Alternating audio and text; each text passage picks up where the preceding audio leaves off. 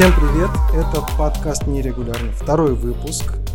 Я Саша Тихонов, ваш хост, как говорят в иностранных подкастах. По-русски не знаю как. Тот, кто приглашает. Сегодня в гостях у меня... Представься. Меня зовут Вова Зимин. Я сейчас работаю ведущим продуктовым дизайнером в Яндексе. Зимин? Я думал, ты Зимин. Нет. Все нет. время думал. Все, все путают, это нормально. Я уже привык. Так, а кем ты работал до Яндекса? До Яндекса я работал два года в Альфа-банке. Первые полтора года я был дизайнером продукта. И последние полгода своего пребывания в банке я был дизайн-директором, возглавлял отдел из 26 человек. Ага, круто. Это довольно-таки ответственная должность. Это не дизайнер, которым ты начинал работать. Как долго ты к этому шел? Вот начиная, наверное, с младшего дизайнера и... Хороший вопрос. У нас в банке не было разделения на младших, старших и ведущих дизайнеров. У нас все дизайнеры были продуктовые. То, как я к этому шел, тут можно сказать, что я выиграл лотерею, потому что в мае, да, в мае прошлого года, к сожалению, у нас наш банк прекрасный покинул предыдущий дизайн-директор Ваня Васильев и передал, собственно, исполнение его обязанностей мне. Так он ушел. Я думал, он до сих пор там работает. Нет, нет, Ваня уехал в Нью-Йорк. Ясно. Так сколько прошло времени с того момента, как ты вообще пришел в дизайн-индустрию А. и дошел до дизайн-директора? Понятно. В дизайн я пришел в 2011 году, в феврале, 2 числа. Скоро будет 8, Восемь лет. лет. Да. А, я пришел в компанию UI Design Group как проектировщик интерфейсов. По сути, я туда напрашивался на стажировку. Я 4 месяца умолял Платона Днепровского, генерального директора компании Васьки, взять меня туда. В итоге я своего добился. И пять с половиной лет проработал там, прошел путь от проектировщика интерфейсов до арт-директора. Попутно еще модерировал юзабилити тестирование, проводил полевые наблюдения, кучу всяких разных штук успел там переделать за это время. Слушай, а как ты вообще в дизайн пошел? Как-то же ты решил стать проектировщиком интерфейсов? И обычно хотят становиться именно дизайнерами, что-то рисовать, макеты. А проектирование это ну, поначалу дизайнерам вообще не интересно. Было что-то такое, что сподвигло тебя? Да, да. Я пытаюсь придумать, как подойти правильно к этому ответу. Я работал у своего преподавателя Юры Куприянова в Национальном депозитарном центре как системный аналитик. А это где? В Москве? Да, это государственная структура, я не помню, ну, не знаю, чем она сейчас занимается. Это регулятор, который... Хотя нет, я не буду, наверное, говорить, чтобы не соврать. Да в общем, это да. А, Крутая финансовая организация в Москве. Это все, что я знаю. Угу. Работал там системным аналитиком, и мой преподаватель, который по совместительству был моим начальником, подсунул мне как-то книжку или посоветовал а, «Психбольница в руках пациентов» Алана Купера. Я ее прочитал, меня зацепило, что можно делать сложные системы более дружелюбными, более понятными для людей. И так совпало, что технический директор компании UI Design Group был научным редактором этой книги, и на одной из страниц располагалась реклама этой компании. Поэтому я целенаправленно начал стучаться туда и говорить, возьмите меня, я тоже так хочу. Круто. Но я долго не мог определиться с тем, чем я хотел бы заниматься после института, как это обычно и бывает. Тут, по сути, так, воля случая. Так как ты сейчас в Яндексе работаешь, расскажи, чем вы там занимаетесь. В рамках NDA, конечно же. Чем тебе приходится заниматься? Я работаю в продукте Яндекс Облако и продумываю то, как этот продукт будет работать, как будут работать его интерфейсы и как люди будут взаимодействовать с этим продуктом. Кажется, его даже уже запускали, этот продукт. Да, его запустили в сентябре прошлого года, кажется, или в октябре. В общем, осенью произошел запуск и какие-то... Но это чисто интерфейсная история. Да, да, это чисто интерфейсная, не сервисная история. Мы... Что ты имеешь в виду под интерфейсной историей? Какие еще бывают истории? Например, когда мы сейчас, ладно, мои, не некоторые проекты затрагивают не только то, как это все выглядит, но и мы очень сильно начинаем в последнее время лезть в бэкэнд. Угу. Что вот оно должно с такой-то скоростью работать, оно должно как-то вылезать наружу, например, все письма, которые приходят, какие-то интерфейсы, экраны, которые касаются всего сервиса, но стоят в офлайне. Угу. Вот все такое. Нет, если думать таким образом, то я в Яндексе достаточно недавно, всего два месяца, и до каких-то вещей еще просто не успел добраться. И сосредоточен пока действительно на интерфейсах, на фронтендной части и на пользователях, которые этим всем пользуются. Если честно, мне гораздо ближе подход к продуктовому дизайну, который был принят в Альфа-банке. Вот сейчас тебя два твоих работодателя слушать будут. Да, да, будет, наверное, интересно. Я не говорю, что какой-то из этих подходов хороший или плохой. Это как раз для записи. Вот я надеюсь, что мои работодатели это услышат. В Альфе дизайнер, в общем, такой энергичный достаточно специалист, который берет на себя целиком и полностью заботы о продукте. То есть он делает то, что продукту требуется в данный момент. Если продукту требуется и ему самому для того, чтобы сделать классный продукт, залезть в бэкэнд, он без проблем туда лезет. А можешь рассказать про типичный дизайн-процесс, который у вас происходит? Не обязательно на примере какой-то компании, Хорошо, да, но отлично. то, как ты Как я привык- себе это представляю? Да, как в твоем идеальном мире должно это происходить. На примере дизайнера. Ну, во-первых, стоит сказать о том, что в крупных дизайнерах так или иначе сейчас используются методологии гибкой разработки. Agile, Scrum, Kanban, и дизайнер не существует сам по себе. Он обычно находится внутри какой-то команды. Например, в Альфе это были кроссфункциональные команды, которые в себе содержали и продукт и дизайнера, разработчиков, фронтенд, бэкенд, аналитиков, системных бизнес-аналитиков. И над продуктом трудился не только дизайнер, но, в общем-то, очевидно, вся команда. И процесс, который был принят в команде, он менялся от продукта к продукту. Но если говорить про какую-то какую-то типичную историю, то начиналось все, естественно, с того, что к дизайнеру попадала задача. А от кого?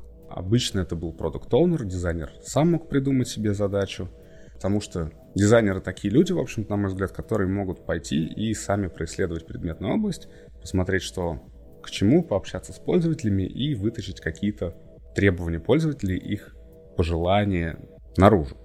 А как продукт оунер работает с маркетологом? Кто у кого в подчинении в итоге? В идеальном мире, на мой взгляд, каждая команда должна включать в себя собственного маркетолога, который будет прорабатывать коммуникацию с клиентами для конкретного продукта. Но в большинстве компаний, про которые я слышал, маркетинг — это отдельная функция, которая достаточно неповоротливая, достаточно консервативная, не хочу никого обидеть, но с которой достаточно тяжело работать. Может, это только в России так? В России есть приятные исключения. Например, я знаю, что в компании Киви нет как такового отдела маркетинга, и маркетологи действительно находятся внутри команд. На что это влияет, как они с, этим, с этими людьми работают, я не знаю, но звучит достаточно обнадеживающе. Я как-то в Сбертехе был в гостях. У них красивые концепты рис- нарисованы, напечатаны, сидят, висят на стенах. И это то, что никто никогда не видел и не увидит, судя по всему. Дизайнерам это показывать нельзя, потому что они сидят под этим NDA, под договором. Да, так и есть. А дальше арт-директора это должно уходить маркетологам, и вот те ребята там главенствуют. Они сразу говорят, нет, это нам не нужно, давайте нам другое. И вот большинство самых классных интерфейсов, которые я в Сбербанке видел, Мгм. никогда не увидят свет. Так и есть, но тут не только маркетологи, мне кажется, работают, но еще и пиар-служба, которая решает, что можно выносить наружу, что нет. Например, в Яндексе, если человек хочет что-то рассказать наружу, там подготовиться к конференции, то он должен пройти обязательно ассессмент у пиарщиков, которые скажут, подпадает то, что он рассказывает под NDA, и что можно рассказывать, а что нет. Ясненько. Ладно, вернемся к процессу. Вот от продукт-оунера, дизайнеру поступила задача. Мгм. Она напрямую пришла. Не через арт-директора, не через дизайн-директора, а вот он подошел, сказал, Вообще у каждого продукт-оунера, продуктолога есть такая штука под названием бэклог, куда помещаются, в общем-то, все задачи в порядке приоритета. То есть основная функция продукт-оунера — это ведение бэклога. То есть поддержание его в актуальном состоянии. а кто в бэклог все задачи пихает? Продукт-оунер или напихивают Все? все. В формировании бэклога участвует вообще вся команда, потому что классная идея может появиться не только у продуктолога и дизайнера, но и у бэкэнд-разработчика, у фронтендера. Она может прилетать, не знаю, от службы поддержки. А кто там из поддержки с каким представителем команды общается, зачастую от команды к команде разнится. У нас в команде с поддержкой общался в основном аналитик и фронтенд-разработчик. И задачи, которые были переданы через службу поддержки, они прилетали через них. Задача команды в том числе понять, какие задачи брать в работу, с каким приоритетом и как их правильно формулировать. Давай тогда дальше про процессу. Пришла задача дизайнеру. Как дальше происходит? Дизайнер должен вообще понять, в чем задача. То есть каким-то образом ее, пожалуй, интерпретировать. А как ты борешься с тем, что дизайнер, не вникая в задачу, берет и делает то, что ему сказали? Такое часто бывает, если не борюсь постоянно. Я отношусь к этому крайне негативно, потому что дизайнер, который что-то делает неосознанно, не поняв сути проблемы, может предложить, во-первых, неверное решение, а во-вторых, это просто, ну, безответственность какая-то. А как борешься? Подзатыльник, а потом рефлекс вырабатывается? Ну, пожалуй, да. Пожалуй, так. Воспитательная работа. С каждым дизайнером индивидуально. Ну и какие-то групповые профилактические действия. Ну, представь, дизайнер считает, что выполнил задачу. Куда он ее дальше отправляет? В твоем идеальном угу. мире. Как это я, происходит? Я, я понимаю. Ну, дизайнеру, во-первых, стоит обсудить это с другими дизайнерами, которые могут что-то посоветовать, могут предложить какие-то улучшения, могут посоветовать, в какую сторону еще покопать. Потому что часто решение, которое дизайнер приносит первым, оно никуда не годится, оно плохо продуманное, и все, что другое, это приятное исключение из правил. Ну и в любом случае, одна глава хорошо, а две еще лучше. После того, как дизайнер хорошо поработал, пообщался с другими дизайнерами, а ему имеет смысл презентовать свою работу команде. А как происходит презентация? Команда собирается в переговорке, и дизайнер рассказывает вообще, в чем была задача, и как он ее решал, и аргументирует, почему он ее так решал. У тебя хороший идеальный мир, там есть переговорка. Во многих компаниях я знаю, что с этим проблемы, но можно собраться и где-нибудь вокруг стола этого дизайнера. То есть команда, она обычно нормальная продуктовая команда, она от 8, 7, 8, 10 человек, которые вполне помещаются вокруг стола. Тут уже ребята из команды вносят какие-то технические коррективы, потому что и фронтенд, и бэкенд, и аналитика накладывают какие-то свои ограничения. А вот как дизайнеру показывать, презентовать свою работу?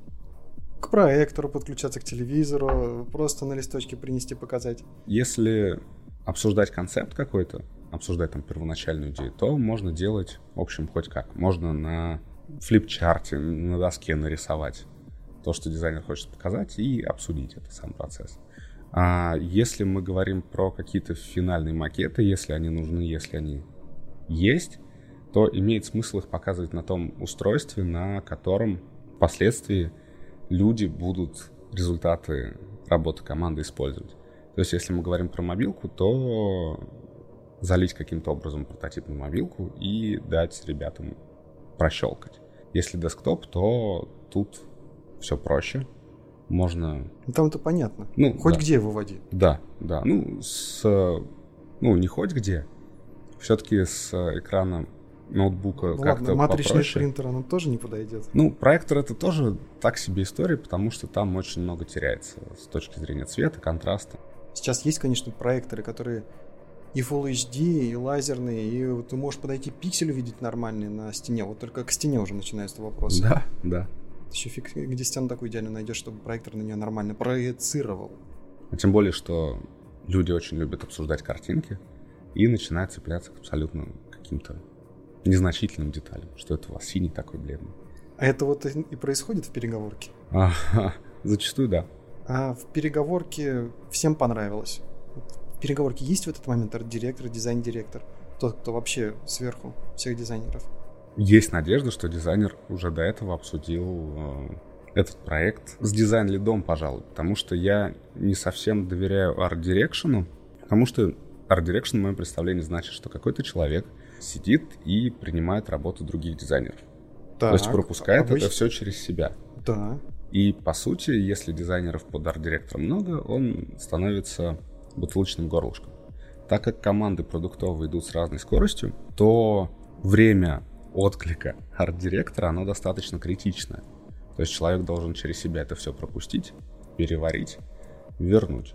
Вот мы сейчас как раз с этой проблемой начинаем сталкиваться. И я тут тоже начинаю понимать, откуда берутся несколько арт-директоров в компаниях. Вот оттуда и берутся.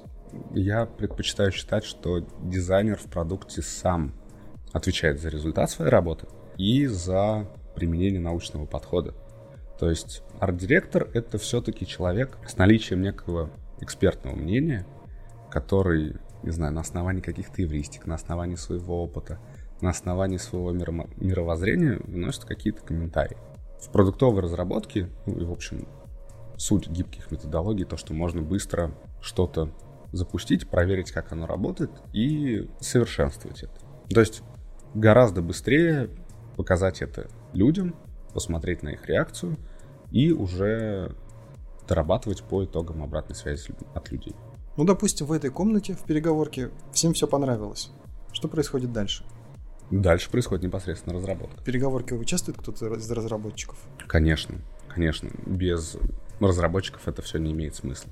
Потому что если принести разработчикам готовые макеты а, и сказать, ребята, вот, фигачьте, то велика вероятность, что макеты придется все переделывать. Или реальность будет э, не соответствовать ожиданиям дизайнера. Потому что если от разработчиков есть какие-то комментарии, технические ограничения, имеет смысл узнать об этом как-то заранее. Ну и разработчик должен участвовать, назовем это приемкой, приемки дизайна, потому что ему потом работать с этим материалом, и именно фронтенд разработчик это тот человек, чьими руками, если можно так сказать, физически создается дизайн. И без его участия, ну вообще я считаю, что лучший друг в команде у дизайнера это разработчик, и он должен проводить с ним как можно больше времени. Самая простая аналогия в строительстве домов, интерьере квартир. Нарисовать можно все что угодно, а вот как это потом застройщик да, сделает, да. это уже не каждый застройщик возьмется за то, что там нарисовано. Тут уже и бюджеты надо учитывать, которые потребуются на реализацию. Соответственно, нужно учитывать время, которое потребуется разработчику на твою работу. Ну ок, понятно. А дальше по кругу. Новая да, задача. Да. Ясно. Ну или доработка старой. Как, как? Тогда дальше. На какие устройства, размеры экранов, платформы и пользователи первым делом ориентируются интерфейсы? По твоему опыту, конечно же. Вообще, в Яндексе я сейчас работаю исключительно с десктопными интерфейсами, но я сторонник концепции Mobile First. И то, что мы делали в Альфе, мы сначала ориентировали на мобильное устройство, а уже потом разворачивали на большие брейкпоинты, на десктоп, но начинали всегда с того, что как это будет выглядеть в мобильном браузере. Потому что, ну, уже достаточно давно не секрет, что потребление мобильного трафика начинает опережать потребление десктопного трафика, и что люди часто выходят в интернет с мобильных устройств. Это-то да. Я думаю, время, проведенное в мобильных устройствах в интернете, точно гораздо больше, чем в десктопных. Да, наверняка. И все-таки устройство, на которое ориентируется у вас при разработке. Даже если это десктопные. Какой-то есть размер экрана, я уверен. Операционная система, браузер. Тут очень много чего есть. Давай начнем, наверное. Так как у тебя десктоп. Сейчас основная платформа. Угу. Про нее расскажи. Ну, если говорить про десктоп, то уже, допустим, несколько лет назад при разработке десктопа все ориентировались на разрешение 1024, 768 как минимальное. Но если посмотреть на статистику использования устройств, какие разрешения сейчас э, в основном используются, то доля экрана с разрешением 1024 пикселя по ширине она благополучно умирает, что ли. Именно если говорить про десктопные устройства, с которыми мы взаимодействуем с помощью клавиатуры и мышки. Слушай, а планшет под них попадает, под это описание? Нет, я специально уточнил. Ага. То есть планшет — это некое отдельное устройство, под которое имеет смысл проектировать отдельно. Ну или доводить до ума для того, чтобы это можно было использовать на планшетах. Даже если там разрешение 1280 по ширине, все равно стоит отдельно продумывать, как это будет на планшете работать? Конечно, у тебя же в качестве устройства ввода информации используется палец, а не мышка и клавиатура. Угу. И тут многое влияет на общение пользователя с сайтом. То есть то, как будет работать клавиатура у тебя на планшете, то, какую клавиатуру ты вообще будешь показывать при работе с полями ввода то масштабируется у тебя как-то интерфейс под твой планшет, э, что позволяет, не знаю, да банально просто тыкать в ссылки нормально. У меня всегда была теория, что если я сделаю интерфейс для тач-устройств, куда можно будет пальцем тыкать, то при работе с клавиатурой и мышкой, курсором, вообще проблем никаких не возникнет. Потому что все области прекрасно нажимаемые, у них большая область нажатия у ссылок, у кнопок, они все не мелкие. Угу. Как ты считаешь? С одной стороны, это верно. С другой стороны, имеет смысл рассмотреть вопрос пользы. На маленькие экраны они достаточно сильно ограничивают количество информации, которую ты можешь показать на одном экране. На десктопе это количество информации стремительно растет. Ты можешь дать пользователю, клиенту больше информации в рамках одного экрана, как-то все это дело скомпоновать таким образом, чтобы на этом одном экране пользователь получил максимум необходимой информации, сделал какое-то решение, какой-то выбор и пошел себе дальше, вместо того, чтобы скроллировать экран все ниже и ниже. Так, и все-таки я бы с тобой поспорил. Я могу то же самое сделать на планшете. А учитывая вот все iPad Pro, которые сейчас появляются, mm-hmm. а это значит, все остальные производители планшетов тоже подтянутся под эти большие размеры, у нас довольно-таки здоровенный экран и на планшетах появляется. Мне кажется, уже эта граница между десктопом и планшетом стирается у тебя iPad Pro, даже если стоит дома, ну, большинство у кого стоит, они себе докупают маленькую клавиатуру. Угу. И у тебя нету никакой потребности в ноутбуке дополнительном вообще. Действительно хороший аргумент. Я просто никогда не использовал iPad Pro. Возможно, для решения каких-то бытовых задач, там, не знаю, кино посмотреть, письмо написать. Я видел часто менеджеры в компаниях ходят вместо ноутбука уже с планшетом. Потому что он позволяет большинство решить большинство задач, которые у менеджеров возникают. И опять-таки встает вопрос пока еще доступности таких устройств, потому что iPad Pro все-таки достаточно дорогой. Все-таки Москва немножко разра... развращает людей, потому что тут и концентрация макбуков на человека достаточно высокая, и концентрация айпадов. А если посмотреть регионы, где до сих пор пользуются достаточно устаревшим железом, у нас же страна-то не маленькая, и люди во многом сосредоточены на аудитории, которая находится в Москве, в Петербурге. Дизайнеры при этом часто могут э, воспринимать аудиторию, ориентируясь в основном на себя. А в регионах ситуация гораздо более плачевная. Это очень большая проблема, когда все рисуют для айфонов, для да. здоровенных экранов. Э, всех все круто показывают, конечно же, все это у себя в кейсах. Тоже на устройствах, которых большинства пользователей реальных нету. Ну, к этому еще вернемся. И все-таки, какие вот сейчас, допустим, разрешение у вас идет первым, под который все рисуется? По ширине мы берем 1200, потому что оно позволяет захватить и 1280, 1366, 1440 и так далее. Ясно. То есть а... это такая минималочка, на которую мы сейчас ориентируемся. Ну и высота там 720 где-то. И, нет, даже меньше, потому что есть еще статус-бар. Да, ну, есть такая это... штука, как налоги, которую надо постоянно учитывать. Это, да, действительно, панели задачек, э, всякие панельки самого браузера. И особенно это, конечно, критично для винды. Устройство, как я понимаю, первым делом винда. Да, естественно, потому что большинство людей, а не дизайнеров IT-компаний, сидят на винде. Ясно. В общем, это Целевое устройство первым делом, под которое рисуется, это десктоп, винда. Если говорить 1200 про по ширине. мои представления об идеальном мире, то это в первую очередь мобильное устройство. Ну, то есть все должно рисоваться под мобильник, потому что велика вероятность, что твой интерфейс, если он размещен где-то в вебе, кто-то зайдет и увидит с мобильного устройства. Ну, по-моему, первым делом туда зайдут с мобильного устройства. Когда кто-то кому-то ссылку пересылает, да, в ну, как он открываешь. В мессенджере обязательно. Ну, первым... тут еще одна проблема, что в мессенджерах свои встроенные браузеры теперь, угу. которые тоже нужно учитывать. Я помню, мы как-то... Да почему как-то? В апреле прошлого года мы запускали сайт дизайн-системы Альфа-банка. О, крутая работа. Спасибо. design.alfabank.ru и совершенно не учли как раз-таки браузеры, которые, браузеры, которые используются в мессенджерах. И когда мы отправили, когда я отправил Ване Васильеву, тогда он был дизайн-директором Альфы, ссылку в мессенджер, он просто не смог посмотреть, что по ней происходит, потому что мы не адаптировали наш сайт под эти требования. А вообще на мобильных устройствах он открывается? Да, конечно. А что особенного в встроенных браузерах? Я, честно говоря, не знаю. Там ограниченный функционал какой-то. Какие-то функциональности отсутствуют, наверняка нет истории закладок в этих браузерах. Есть только возможность посмотреть веб-страничку, вернуться назад, пойти вперед, скопировать ссылку, открыть в Скорее Safari. всего, сессии там нужно новые начинать, куков там нету. Да, да, скорее всего, да. То есть, если ты закрыл этот, не знаю, layout, то вернуться к нему будет, скорее всего, невозможно. Тол- Только если пройти ту же цепочку кликов, что Мгм. ты сделал до этого. Ясно. А если мобильное устройство? Ну, предположу, что это должно быть нарисовано под Android. То есть должно быть использовано какое-то разрешение экрана, которое присуще большинству пользователей Android. Я прав? Да, да.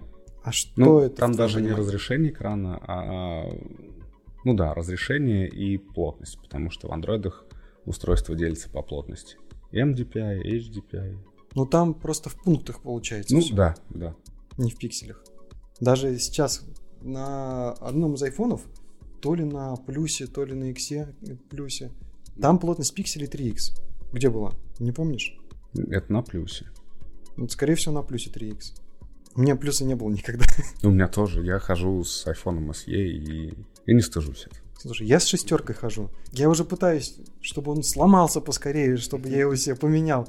У меня там уже трещины есть на стекле, но она не разрастается уже год. Но у него сейчас начала, начала мигать подсветка на ярком свете. То есть он сам автоматически подстраивает, когда выкручивает на максимум, и все, на экран начинает мигать. Но это происходит только летом в ясную погоду, когда я выхожу на улицу. Очень странное поведение.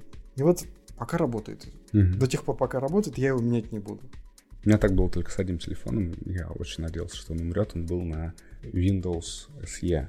Нет, Windows Mobile 6 он был. О, это не Sony Ericsson случайно? Нет, нет, это был какой-то LG. И я так радовался, когда случайно забежал с ним в море, и он перестал подавать признаки жизни, что... А Хорошая была платформа. Мне понравилась. Такая отличная задумка, вот эти плиточки везде. Нет, Но винда-то когда появилась. нет, нет. Это ты говоришь про Windows Mobile. А ты про? Тот... А, нет, как же он назывался-то? А, предшественница Windows Mobile, до еще метро дизайна, метро UI вот этого. Слушай, я не помню. Они выпускали а, платформу для мобильных устройств. Ну, я вот Симбиан могу вспомнить, но это вообще древнее что-то. Не помню, как называется. По-моему, то, что было раньше Windows Mobile, то, что потом появилось на современных смартфонах с Metro UI. Я не вспомню даже. Окей. А, но задумка с Metro UI была достаточно классной. Ее потом много копировали, переиспользовали, но Microsoft сами зашли, мне кажется, в тупик в ее развитии. Ага. Даже на винде десятки там до сих пор нету этого основного интерфейса. Мгм. Ну, когда плиточный он. До сих пор есть кнопка пуск, от которой никогда, по-моему, не откажется уже. И в которой плитка как раз и кроется. Ну, хоть куда-то встроили. Че, не пропадать же работам дизайнера.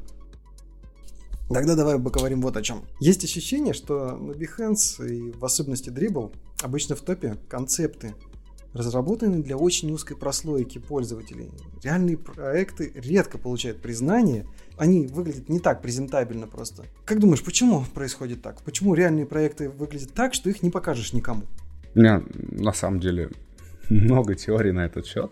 Но самое разумное, как мне кажется, то, что в реальных проектах люди заняты работой, а там такой темп работы обычно в продуктовых командах, что не остается времени на Behance и Dribble, потому что это тоже как отдельная работа. Очень много сил уходит на то, чтобы а, на Behance оформить кейс, например.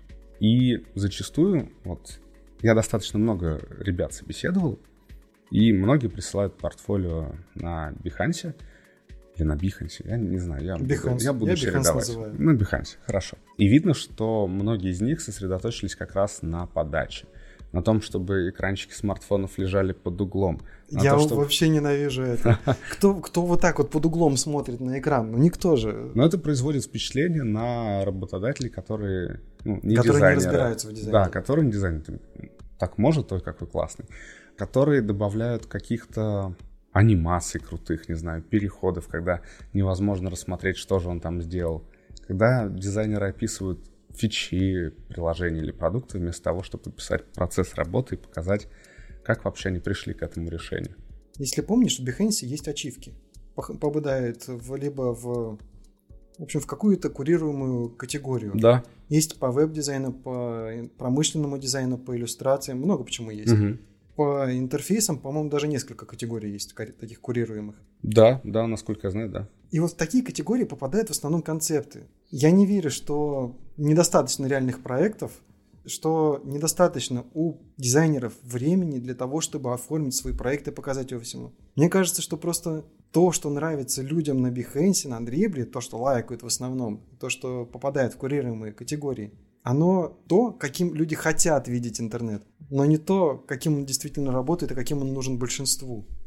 Кстати, очень может быть. В том плане, что тут, если присмотреться, очень многое зависит от цели, которая стоит перед дизайнером, который свою работу на Dribble или Behance выкладывает. Можно стремиться к тому, чтобы тебя заметили работодатели или клиенты. Например, э, я знаю одну студию, по-моему, она называется Норди. Есть такие А, крутые ребята. Да, Выглядит круто, во всяком случае. Выглядит круто, да, и меня всегда очень забавляло, когда я натыкался в ленте Фейсбука на посты о поиске дизайнера, который будет делать им шоты на дрибл. Ну, то есть для них это, скорее всего, платформа, через которую они продают свои услуги. То есть площадка заметная, и на международном уровне наверняка люди, которые ищут себе дизайнера, начинают поиск ребят с нее. К нам пару раз обращались, кстати, именно через дрибл. Это отличная штука, чтобы продавать свои услуги, когда ты агентство. Когда ты иллюстратор, очень здорово делать такие небольшие шотики, которые показывают твой стиль, твой дух работы и вообще то, как ты работаешь с материалом. Опять-таки, я считаю, что Dribble достаточно классная история для поиска идей, для поиска каких-то ходов. Когда ты, например, не знаю, в тупике. Кнопочку, если нарисовать, вбиваешь батон в дрибле. Да. И все, вот тебе варианты, как это может выглядеть. Да, Bih- Behance, м, господи, Behance, Pinterest. Эти три площадки как бы используются для поиска идей очень активно. И Dribble очень помогает э, начинающим дизайнерам набить руку. Потому что там можно выцепить любую красивую картинку и попытаться ее перерисовать. Вот если бы я искал дизайнера, и у меня были бы два портфолио, один из них с сияющими работами, но концептами, а второй с не такими сияющими, но реальными. Там есть ссылка на работающий проект, ну, можно посмотреть, Да. как он работает. Я вот, честно говоря, не знаю, кого бы я выбрал. Я знаю.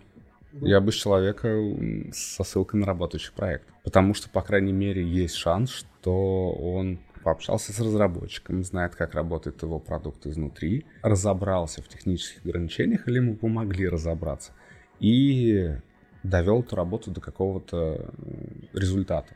А тот дизайнер, который с красивыми концептами, у него голова вот пока что не забита продуктом, не забита всеми этими разработками, и он может еще фантазировать. Он может что-то предлагать такое, чего нету в продукте. Вот он как раз этим и живет. Да. Концептом. Да, есть такое, что в продуктовых командах у людей появляются шоры, такие воображаемые. Еще какие. Да, и люди просто получают фокус, но теряют кругозор. Это тоже, да, известная проблема, которую Dribble, Behance, Pinterest помогают в некоторой степени решить. У меня для этих целей вот, у дизайнера есть основной проект, которым занимается, основной продукт. Есть Project. И есть, э, нет, не обязательно. Есть продукт, которым, у которого нет никакого ограничения, это что-то наше внутреннее, он там, где он может сделать все, что захочет. То есть какой-то свой продукт, который, за который он целиком ответственен, сам, сам придумывает, сам рисует, и все ограничивается только им. Как сделает, так оно и будет в итоге. Это на самом деле очень здорово. Я знаю, что примерно для той же цели Pet Project появились в Гугле, чтобы люди, ну, во-первых, не перегорали, а во-вторых, чтобы у них по максимуму эти шоры убрать. Speed Project, да? Да. Pet- Впервые, кстати, от тебя Pet- слышу Pet этот термин. Project. Типа, даже толком не знаю. Я всегда это приводил как ну, карманный проект, не знаю, ну что-то, что Так, Ну, еще раз название скажи. Pet? Project. Ну, типа Pet домашнее животное, кажется. А, Pet. Да. То есть это не обязательно даже делается где-то на рабочем месте, это может быть и дома.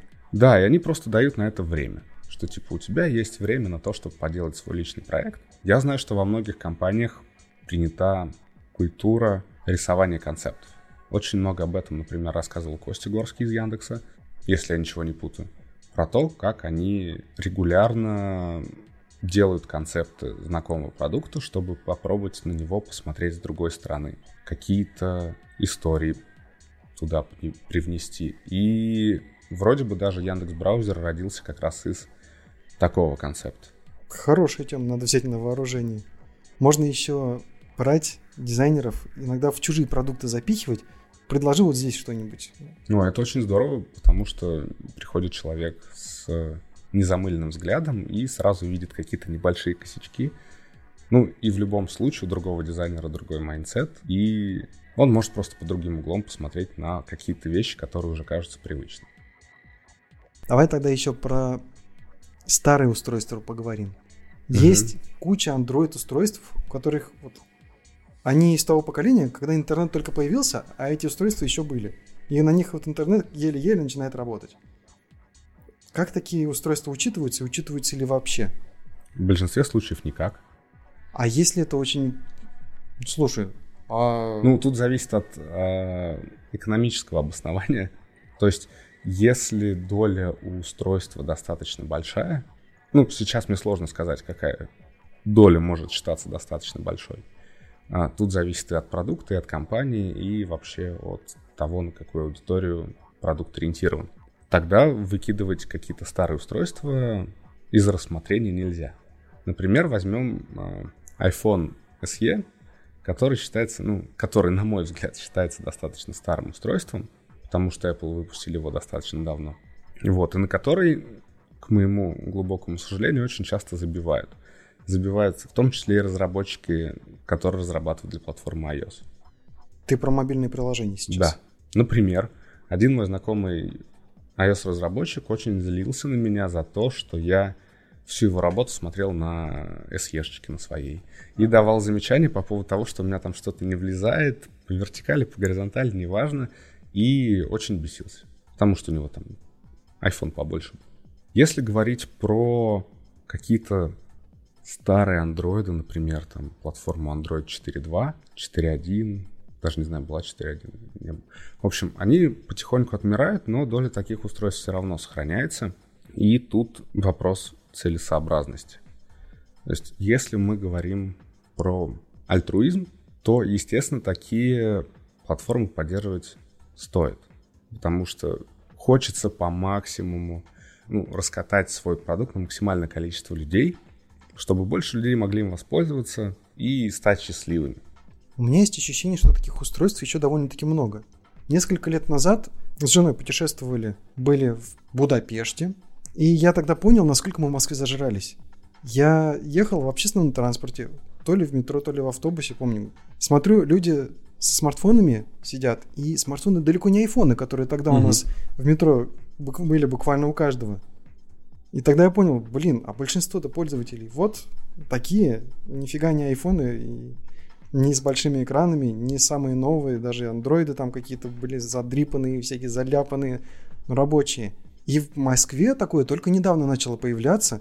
Я теперь тоже в метро вижу далеко не самые дорогие модели телефонов. Очень много Android-телефонов. То ли раньше все стеснялись показывать. Может, осознанное потребление? Ну, что же, раньше, получается, было неосознанное. Либо я очень мало в метро катался. Хотя, наоборот, больше было гораздо. И действительно, у нас очень много тех дизайнеров, которые живут э, в каком-то окружении и делают э, что-то именно для этого окружения. У них там куча друзей дизайнеров, разработчиков, э, менеджеров, все в IT сидят, все понимают в технике, а продукт-то делается не для них, не для этих устройств. И очень много кто не понимает этого, несколько лет даже проработав в дизайне. Да, такая проблема есть сплошь и рядом, причем даже среди опытных дизайнеров. Если даже взять какой-нибудь простой кейс оплаты мобильного телефона в приложении Альфа-банка, который мы как-то с ребятами переделали, то дизайнеры некоторые, которые будут на меня злиться, если это послушают. Ты не говори мне. А они прекрасно знают, что это, кто это за люди.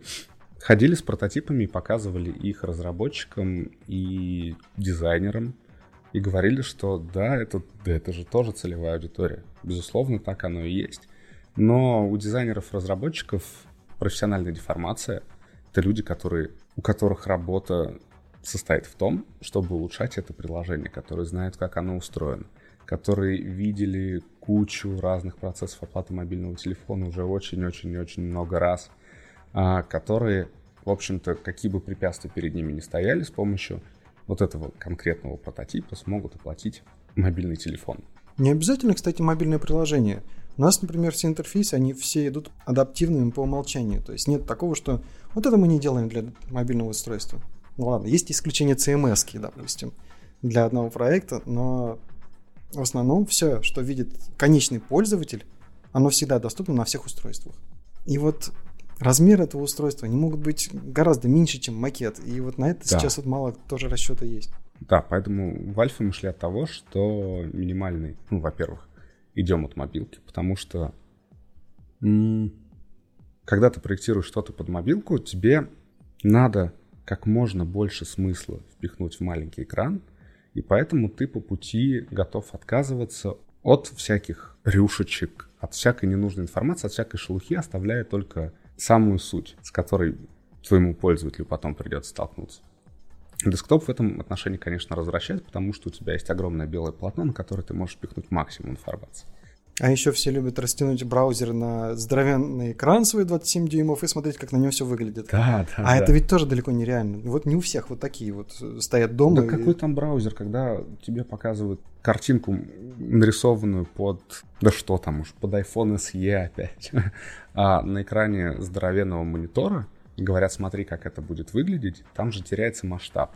Угу. То есть ты смотришь и подгоняешь, например, шрифты под э, размер не маленького устройства, с которым люди будут ходить, а так, чтобы это было хорошо видно на экране твоего огромного 27-дюймового iMac. Так мало того, что растягивает картинку, так еще и расстояние до устройства, оно ведь тоже влияет. Да. Чем меньше устройства, тем ближе к нему глаза. Вот часы, я вот не вот так же смотрю. У меня вытянутая рука, если кто не видит. Да, да, подтверждаю, он вытянул руку. Да, во-первых, расстояние до устройства, наличие свободного пространства экранного вокруг.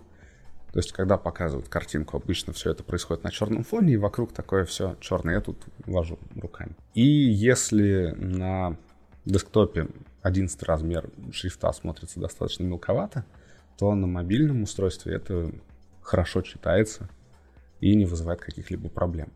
Проблема еще возникнет на маленьких устройствах, когда кто-то есть люди с плохим зрением. У меня мама, например, на телефоне, она шрифт по умолчанию, который стоит, увеличила немножко. И вот если кто-то сделает интерфейс, который не рассчитан на маленький экран, и запихнет туда еще шрифт побольше, ну все, там будет по букве, по двум в строчке, и все это развалится нафиг. А есть же еще люди, которые любят на своих андроидах менять шрифты. То есть вместо, не знаю, классического робота ставят Comic Sans. Да, я видел, я видел, как это выглядит, и это чудовищно, то задумка дизайнера тоже будет потеряна. А более того, я бы, наверное, про ну, использование устройства, это же вопрос, по сути, контекста, в котором человек использует это устройство. Не хочется называть там это мобильник, часы. Я как-то работал над интерфейсом мобильной кассы для контролеров кассиров на железной дороге. А мобильная касса это что? Мобильная касса — это устройство, с помощью которого контролер печатает билетик. Это не тот ли терминал, с которым курьеры обычно приезжают? А, нет, это достаточно современная версия терминала, но, возможно, да, это какая-то мобильная касса, просто настроены на прием платежей. По сути, основная функция мобильной кассы у контролеров — это ввести дату, ой, станцию отправления, станцию назначения, распечатать билет. И взять какие-то физические деньги. Раньше так было. Я работал над этой мобильной кассой достаточно давно, лет пять назад. Еще не было такого. Мобильный уже... мир еще не был вокруг. Да. Я просто боюсь потеряться в хронологии и сказать, не знаю, какую-нибудь ерунду. А, поэтому не буду этого делать. И несмотря на то, что цели были у менеджмента достаточно благие, то есть мы хотим сделать будущее ближе, технологическую новинку, с помощью которой а, контролерам-кассирам будет удобнее выполнять свою работу. Но оч- они не учли очевидные вещи. Ну, для меня очевидные. Потому что я ездил в Свердловск и ходил по электричкам с контролерами-кассирами. Это, во-первых, пассажиропоток, в час пик в электричке довольно сложно находиться. А то, что новое устройство где-то в 4 с небольшим раза оказалось тяжелее, чем старое, старое весило где-то 460 грамм, а новое 2 с лишним килограмма.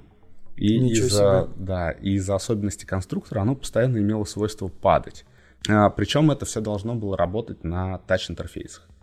Там был чудовищный экран, 320. То есть двухкилограммовое что-то с тач-интерфейсом? Да. Одной да. рукой ты как-то держишь? Ну, не только, там была клавиатура, но... Там на лямке, наверное, все это держать надо. Да, да, да. А лямка как раз крепилась за одно ушко. То есть там было, ну, не две точки, за которые подвешивается это устройство, а всего лишь одна. Кто-то Поэтому- сэкономил очень сильно. Да, поэтому эта штука с корнем вырывалась, и устройство падало. Там была клавиатура, с помощью которой можно было работать. И мы, когда с моим товарищем проектировали этот интерфейс, мы как раз делали упор на клавиатуру, понимая, что, скорее всего, одной рукой с помощью клавиатуры будет быстрее и привычнее делать эти действия. Там вбивать сумму, станцию, пробивать какие-то дополнительные билеты.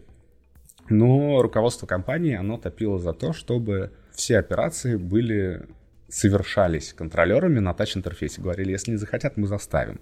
Придумывали даже какие-то специальные штуки, типа напальчника со стилусом для холодного времени года, чтобы можно было, не снимая перчатку, тыкать в экран. Более того, контролеру нужно сумку придерживать. В час пик в электричках очень много народу. А, И этот проект очень круто показал, какая пропасть между людьми, которые сидят в кабинетах и хотят что-то улучшить, а, между людьми, которые эти инновации будут использовать. Я не знаю, чем закончился этот проект. То есть свою работу мы выполнили, и, к сожалению, дальше нас уже не пустили. Но я очень люблю про него рассказывать, потому что он такой достаточно показательный в том плане, как контекст вообще влияет на использование той штуки, которую вы хотите людям предложить. Ясно. Спасибо. Мне кажется, это вообще основная проблема у всех разработчиков, и интерфейсов, и программистов, и строителей. Связь с реальным миром? Ага. Ну да, я вообще считаю, что, например, разработать какой-нибудь интерфейс для колл-центра, когда в колл-центре никогда не был, невозможно, потому что в колл-центрах обычно своя атмосфера, это достаточно агрессивная конкурентная среда, и дизайнеры, которые любят говорить про удобство, однажды, оказавшись в колл-центре, понимают, могут понять, что порой не знаю, эффективность и скорость выполнения операций гораздо более необходима, чем удобство какого-то конкретного пользователя. О, я помню, я делал для, концел... для колл-центра интерфейс, и спустя много лет мне стыдно за эту работу, честно говоря. Я боюсь, не погибли ли там люди из-за моей работы. Я делал интерфейс регистрации всяких происшествий в... для экстренных служб, для 112. Mm-hmm. Вот это вот. И вот я как вспоминаю, что я делал, у меня макеты где-то до сих пор сохранились. Надеюсь, они не пользуются этим. Это, кстати, очень полезно, на мой взгляд, возвращаться к старым работам и каким-то образом их анализировать. Я тогда помню, что пытался представить, как с этим интерфейсом будет работать оператор, как он будет все по очереди записывать. Мне присылали все инструкции, как это происходит у них. Мне кажется, в реальности совершенно не так все Так нет же, у происходит. каждого оператора есть какие-то лайфхаки, какие-то свои способы ускорить работу. Я этого тогда не знал. Вот на это надо ориентироваться. Представляешь, насколько ответственная работа у дизайнера бывает? Спасаешь чьи-то жизни.